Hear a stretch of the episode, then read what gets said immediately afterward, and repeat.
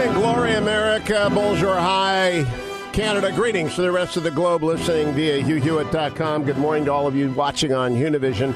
That music is normally played in the last radio hour of the week, but we have a special Hillsdale Dialogue this week in the second hour of the first day of radio on Monday at 7:06 in the East, 4:04 in the West. And that's because Dr. Matt Spalding, the director of the Kirby Center, which is the lantern of sweet reason in the shadow of the Capitol, joins me this morning for a special conversation. Matt, good morning to you. I hope you had a great weekend despite the grim news from Poway and other places around the country. I did, and it's good to be with you again.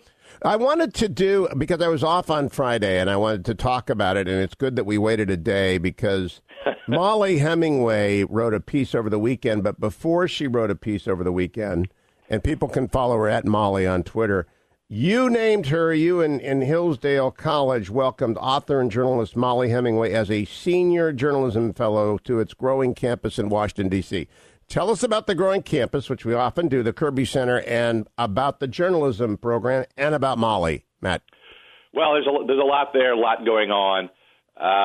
Hillsdale, we are expanding our campus in Washington, D.C. As you well know, you've been there many times. We're adding teachers for our undergraduates. We're adding new programs. We're getting ready, if all things go well, to start a graduate school in Washington, D.C. More on that in the future. And now we've added Molly Hemingway. And the particular reason there, we have a very long-standing and a very good journalism program. You know, one of the things we do is we teach our students about the liberal arts and all the great things about the true, the good, and the beautiful. But we also want to give them skills to try to change opinions in our country and to restore its key principles and go into politics in the public square. One area where we think a lot of work can be done, and our students have shown a lot of success writing for many papers and getting involved in radio and television, is in journalism. And we have had a very active program on the main campus. We've always wanted to have somebody here in Washington, D.C. to essentially be the face of the program, to teach our students when they come back to D.C., to help them get into journalism positions and advance their careers. And Dr. Arnn and I have both known Molly Hemingway for some time, admired her and her husband Mark were Pulliam Fellows on campus a few years ago. She is an excellent journalist. She is one of the few who actually follows facts and in her investigations and her work.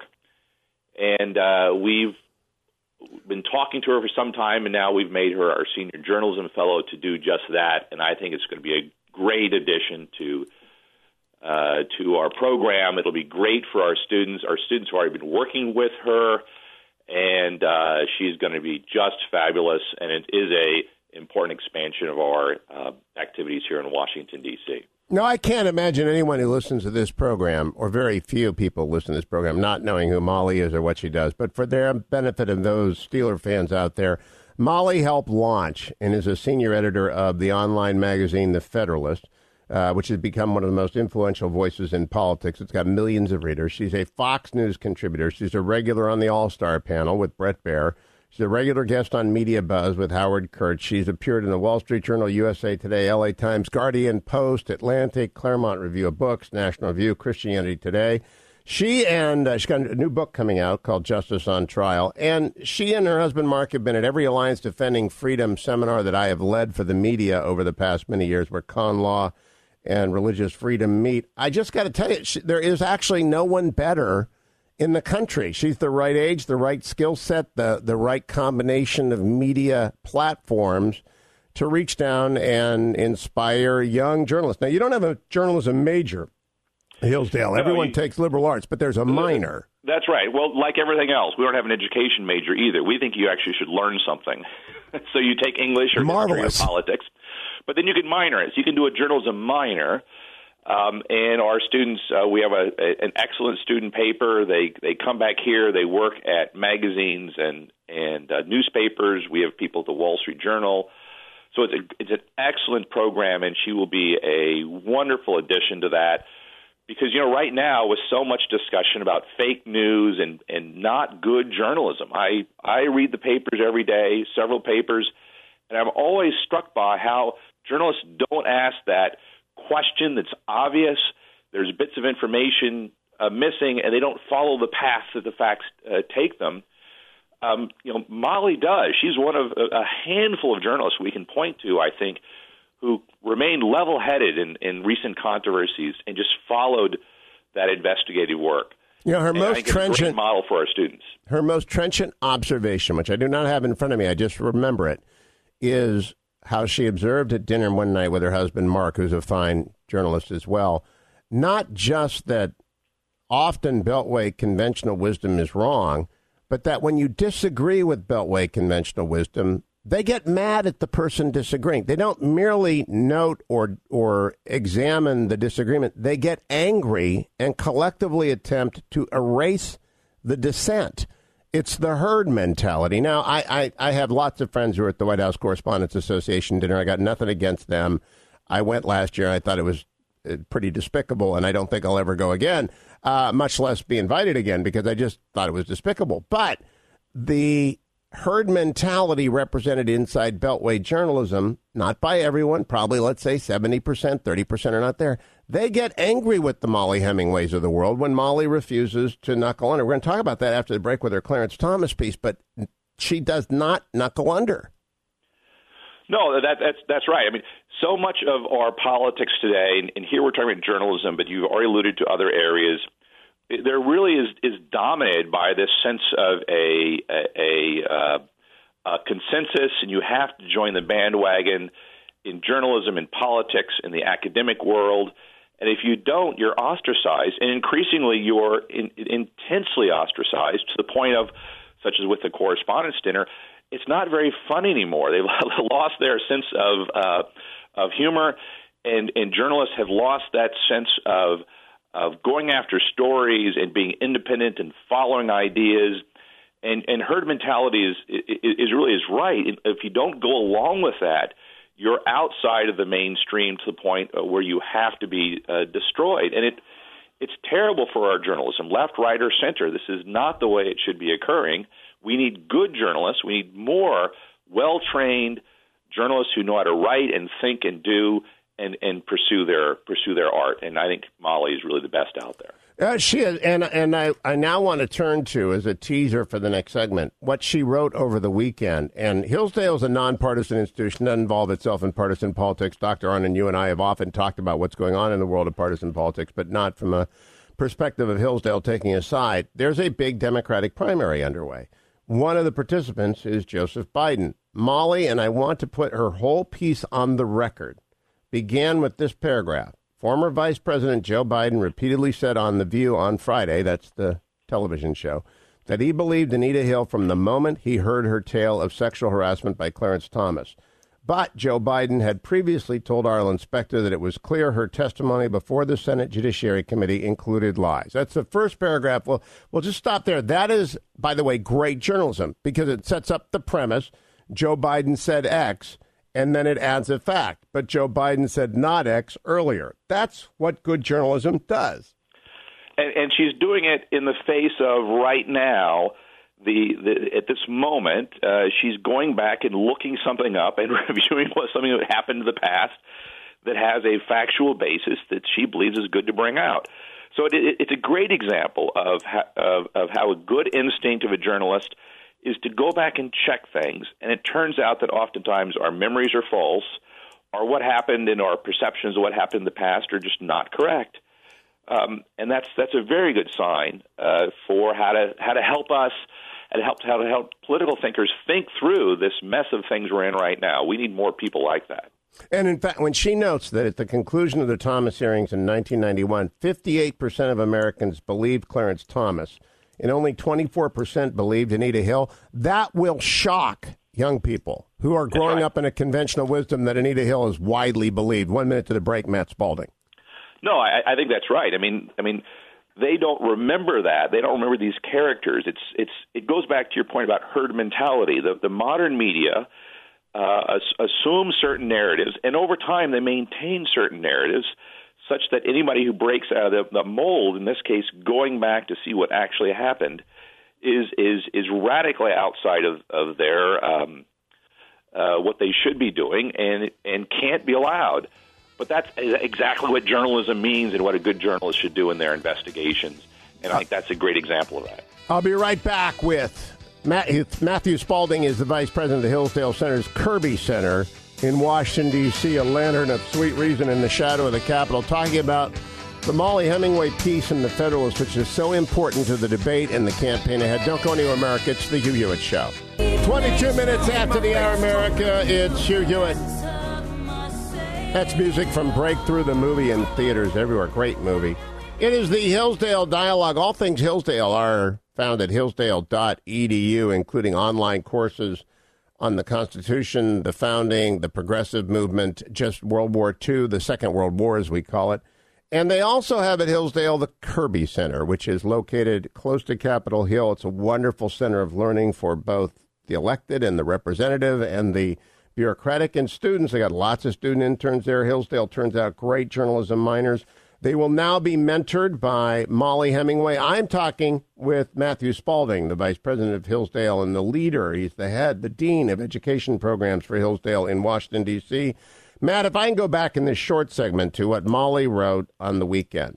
Not only did I didn't vote for Clarence Thomas, I believed her from the beginning. I was against Clarence Thomas. I did everything in my power to defeat Clarence Thomas, and he won by the smallest margin ever won going on the Supreme Court, Joe Biden told The View's Joy Behar. But in 1998, Molly Hemingway wrote over the weekend, Biden admitted to Specter that, quote, it was clear to me from the way that she was answering the questions, Hill was lying about a key part of her testimony. Right. The exchange was published in Specter's 2000 memoir, Passion for Truth, from finding JFK's single bullet to questioning Anita Hill to impeaching Clinton. Molly adds, the issue is important as the media and other partisans rewrite the historical record about Hill and her accusations. The widely watched hearings revealed inaccuracy in Hill's version of events and ended up with 58% of Americans believing Thomas and only 24% believing Hill, as I said in the last segment. There was no gap between the sexes in the results. In the intervening years, activists have relentlessly attempted to change the narrative, writing fan fiction about Hill, bestowing honors on her, and asserting that her disputed allegations were credible. That is the key thing, Matt Spalding. History doesn't change the facts, but facts are changed as history proceeds and narratives arrive. No, that's right. And the question is, who plays a role in changing that narrative? And I think Molly is pointing it out there. I mean, what I found interesting about that article and being reminded of all this was the extent to which Biden, as chairman of the Judiciary Committee, was in a dilemma, trying to be fair in those hearings. He was against Thomas. He wanted to get rid of Thomas. As you recall, the most vivid thing I remember from those hearings was before the Anita Hill story came out. You might recall, Biden opens those hearings with an attack on Clarence Thomas about his judicial philosophy and its connections to natural law. There was actually a amazing debate over that question before it even got to this. He's trying to oppose Thomas. He's trying to be fair, but he doubts her testimony. He has questions about it. There are all sorts of ways in which it doesn't add up. And now today, all these years later, here's where you see the gap between his performance as chairman of the Judiciary Committee and today, given where we've gotten to in with identity politics and the vast changes in how we describe these things. On The View, his ability, his difficulty in trying to address that, given the facts of the past and today's politics. They want him to apologize. They want him to renege on what he did or did not do at the time. We go back and review those facts. We just see that gap very obvious to anybody who's willing to read it. And the question is, what has changed in the meantime in terms of the narrative and the politics of it? And now we're going back and rewriting history. I think he's getting caught in that very problem within liberalism of trying to rewrite history, and now he's in the middle of it. And you don't get to do it. 30 seconds, Matt. I don't know that any other journalist besides Molly has yet brought this up, but it is the obligation of every journalist to be acquainted with these facts and to confront the vice president with them. No, and constantly go back and check your facts and remember things. The journalists, we think of them as fighting right now over what's going on today, But journalists, in many ways, are our national memory to go back to those facts and bring them forward again. That's what journalists have done well in the past, and we need more of that.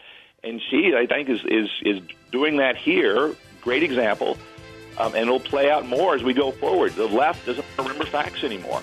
Vice President Biden in Western Pennsylvania today making his official announcement in person at a Teamsters Hall. But we are reading Molly Hemingway, new senior journalism fellow at Hillsdale College with Matt Spalding at Kirby Center, her piece on the weekend about Joe Biden and Anita Hill from 1998. Don't go anywhere, America. It's the Hugh Hewitt Show.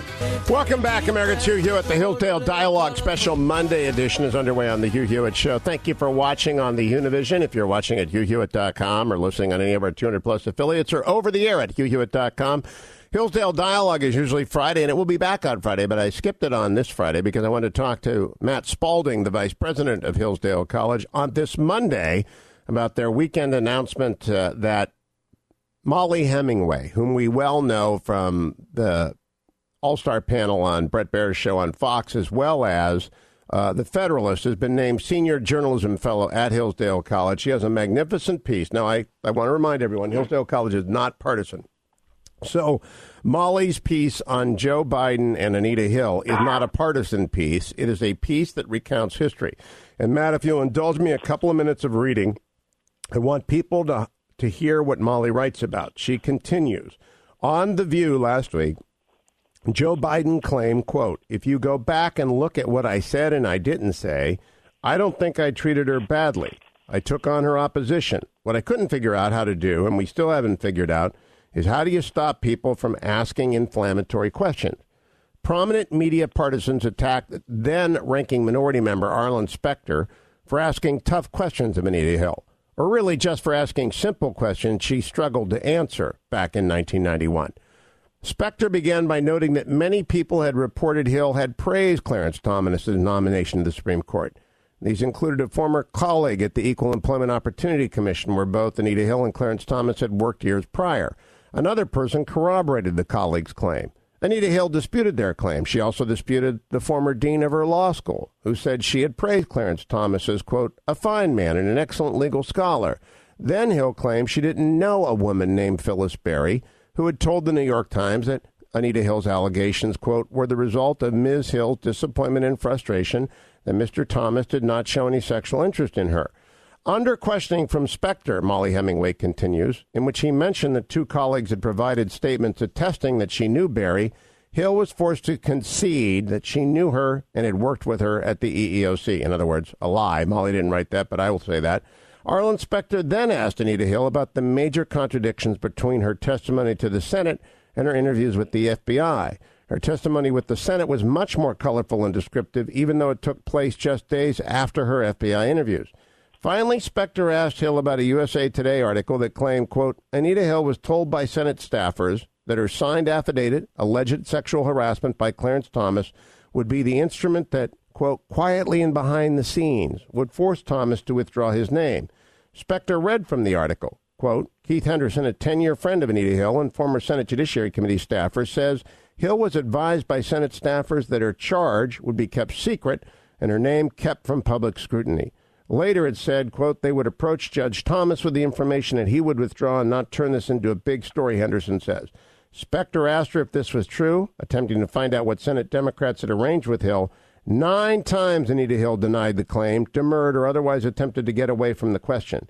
She said she could vividly remember events related to Thomas from many years prior, but couldn't quite remember the conversation from weeks prior. I'll read what Specter said about that, but do you notice what Molly is doing here, Matt? She is methodically building up a record from 1991 to remind people 28 years later that history matters. Right. No, that's right. She's going back and figuring these things out. That's what that passage you read there, of course, is a great walking through the testimony, the cross-examination by Senator Specter, which then is going to lead up, which I think you're going to go into, is which got Biden convinced Biden that she had said some lies, but she pointed out the discrepancies here by adding up the times she denied something, what was said, what wasn't said, to establish the factual record to come to a conclusion. You read this and you juxtapose it to a piece you see day to day in one of the leading newspapers that the article has an objective and a narrative it wants to play out, and it does whatever it needs to get there. What I like about this essay and other things that Molly writes is the extent to which she has a premise and a thesis, but then she just basically works through and follows the facts and sees where they go, and she puts the facts together to make her case. That strikes me as what a good journalist should do. And in this case, this is precisely the kind of journalism that is going to go back and establish that historical record that is going to put people like someone like Vice President Biden in a spot, given today's politics and the discrepancy between what happened then, the facts, which were overwhelmingly accepted by the American people and understood in a certain way, and today, in which especially the base of his own party won't abide by those opinions in the context of today's looking at the immediate circumstances of the politics necessary to get the Democratic nomination. There's a gap there, and the facts facts are hard things to work with, as John Adams might say. Yeah, and now I've got to say, we're about to quote Arlen Specter's memoir from 1998, the Anita Hill charges and Clarence Thomas confirmation came in 1991. So Arlen Specter's book is 7 years later, and it's hearsay. And so a good journalist isn't afraid to point out that it's hearsay, but people should remember Arlen Specter is the credible witness because he switched parties. He was also a prosecutor, and he played a prominent role with Biden. This is what Molly Hemingway quotes from Arlen Specter's book. Quote, "After this exchange, Biden recessed the committee. Biden told me, Arlen Specter, in November of 1998, it was clear to me the way she was answering the questions, she was lying. At that point, I truncated the hearing and recessed it early for lunch," Biden said. "I turned to my chief of staff and said, go down and tell her lawyers that if her recollection is not refreshed by the time she gets back, I will be compelled to pursue the same line of questioning the Senator Specter did, because it seems to me she did what he said.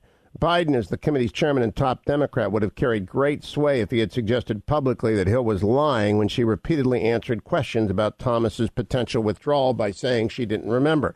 Then Molly switches back to the current. She quoted Specter, and then she says, "Now that Biden's running for president again, Biden may be trying to avoid the reality of Hill's weak testimony or his role in encouraging her to answer the questions forthrightly. But in 1991, when Hill came back from lunch, her story had changed. Quote, there was some indication that the nominee might not wish to continue the process," Hill finally admitted. Asked to clarify whether a particular staffer had told her that Thomas might not wish to continue to go forward with the nomination if you came forward, Hill again admitted yes. This exchange was just one example, writes Molly, of why so many Americans outside of the liberal media thought Hill lacked credibility. Specter credited Biden's warning to Hill about her lies as helping her with her eroding credibility. Hill's afternoon modification of her morning testimony, therefore, was not only deliberate, but calculated to avoid greater erosion to her credibility.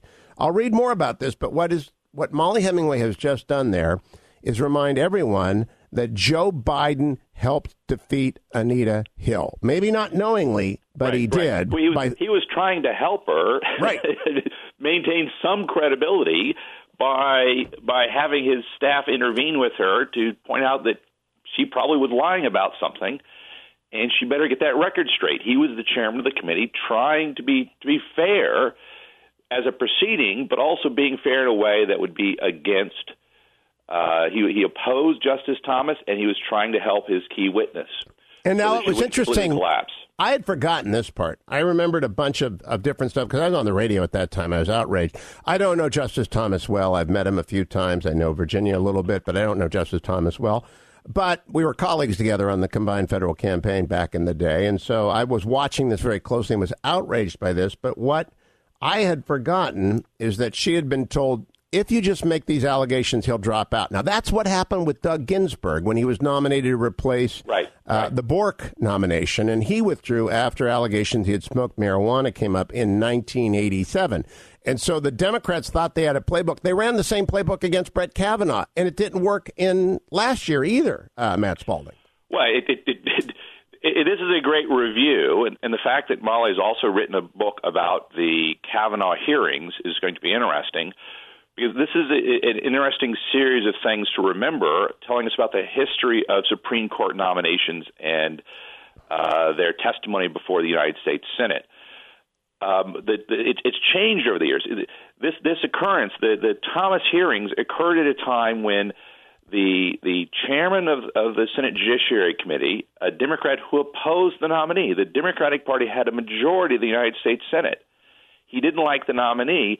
He still thought a process had to be gone through, and they were trying to figure out ways to get him to withdraw. I don't think the intention was that for that story to come out. I think she got caught up in that, and he pointed that out, trying to be have the proceedings fair. He was trying to help her with her credibility. And now here we are 30 years later where all the gloves are off, and not only are these things brought up behind the scenes hoping that the nominee might withdraw, we have these public fights. It's all done up front. All the laundry is out, and we're fighting to the death. Which you see in the Kavanaugh hearings, and it's all done publicly in front of the committee. The politics have changed in the meantime. The way we look at politics, the way the parties look at politics, the way the activists look at politics, everything is political in a way that it wasn't just years ago, decades ago especially, such that Biden's got a foot in each one of those worlds. And how he maneuvers in that and how he thinks it through and how he presents himself is going to be very difficult, especially when he's asked questions about his actions 30 years ago versus today.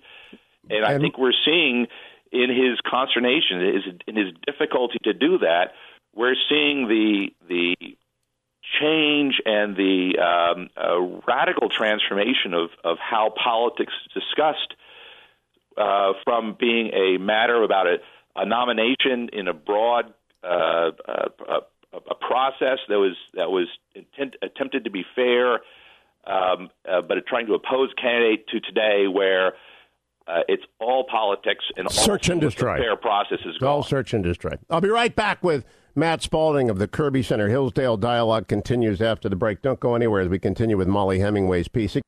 Welcome back, America. It's Hugh Hewitt. That is the soundtrack of Breakthrough. Great movie in theaters now. I want you to go see it. I am doing the Hillsdale Dialogue both Monday and Friday of this week. Hillsdale.edu is where you find everything Hillsdale. But if you want to listen to the dialogues, all of them, back to 2013, they are collected at Hillsdale.com. Last week with Dr. Arnn on Brexit chaos, we did a couple of weeks on the Mueller report, the Electoral College on March 22nd, the college admissions scandal on March 15th, the case for Trump with Victor Davis Hanson on March 8th. They're all collected over at HughForHillsdale.com and everything online at Hillsdale.edu. My guest this week, Dr. Matt Spalding, who is the vice president of Hillsdale College, the dean for education at the Kirby Center in Washington, D.C. You know, Matt, I want people to understand, I can't read the entire Molly Hemingway piece, but what matters here is what mattered to me. I was so exercised on the radio back then because any trained lawyer knew that Anita Hill was lying. And that comes through and the record is recreated. But we are now living in a post-truth age with Joe Biden being able to tell Joy Behar that he did the best he could when, in fact, he knows she was lying. But the narrative of today allows him to get away and no one presses him on it. And that, to me, they press Trump on everything. And I get that. But the fact-checking industry ought to be fact-checking Biden every time he's asked about Anita Hill because the vice president has changed his tune. Well, look, Hugh, I think the key thing which we need to understand here is how the terms of our politics have so changed.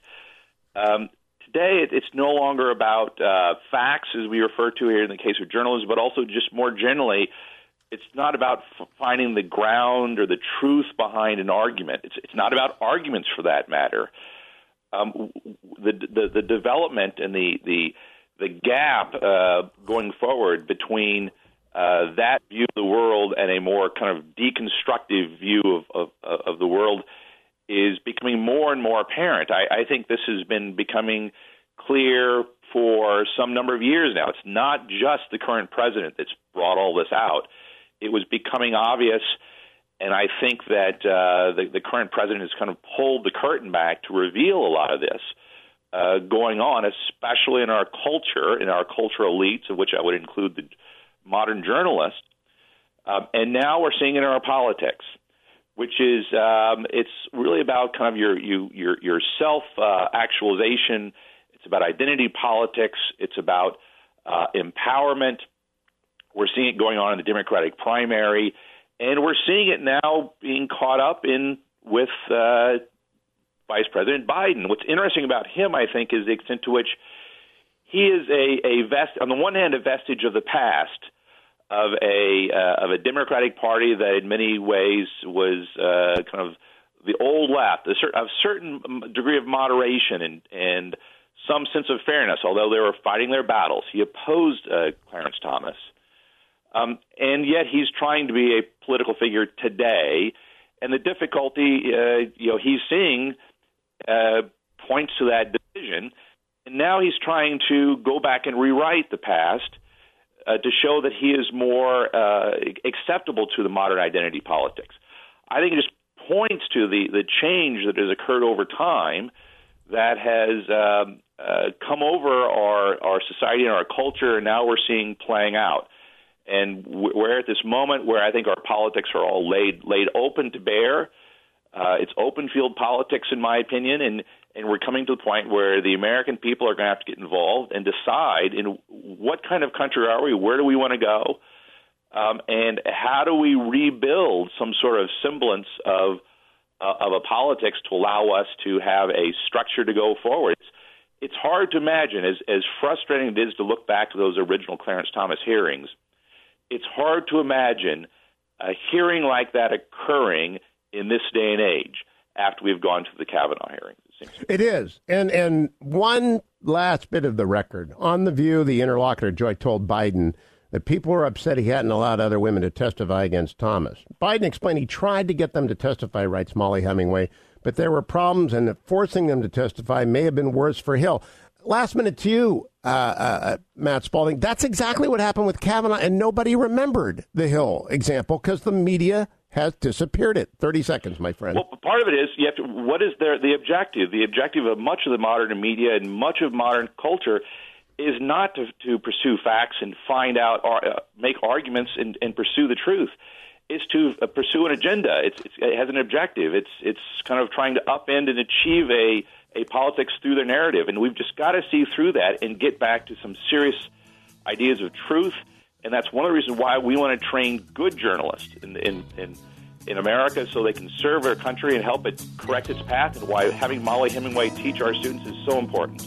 Well said, Matthew Spalding. All things Hillsdale at hillsdale.edu. If you're a youngster out there who wants to go into the business, no better place to train than Hillsdale College, and no better person to train under than Molly Hemingway and Matt Spalding and Larry Arnn, and the whole team at hillsdale.edu. Come back, hour number 3 of the Hugh Hewitt Show, straight ahead.